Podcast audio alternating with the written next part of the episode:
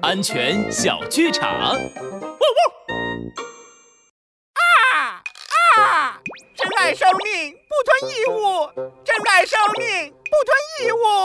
啊！哇！你好，乌鸦，你这个安全宣传员做的很不错嘛。嘿嘿，那必须的。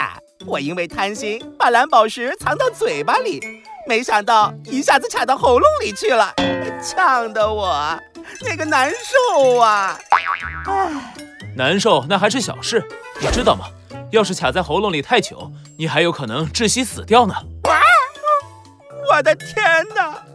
珍爱生命，不吞异物；珍爱生命，不吞异物。啊啊！没错。